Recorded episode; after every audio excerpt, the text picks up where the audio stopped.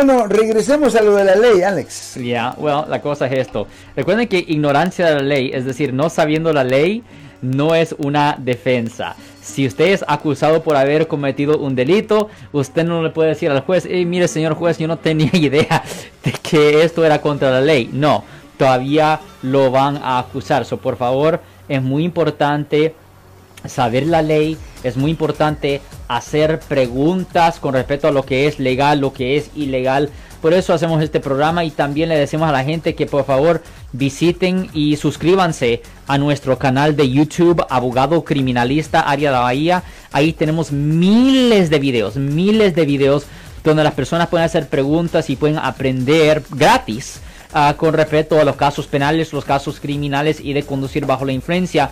Todos los días las personas se sorprenden a lo que es ilegal aquí en el estado de California. Todos los días personas están cometiendo delitos sin saber que están cometiendo delitos, incluyendo delitos mayores. Y you know, si un día usted es arrestado por haber cometido una falta, usted no le puede decir a la corte, pues yo no sabía que esto era contra la ley.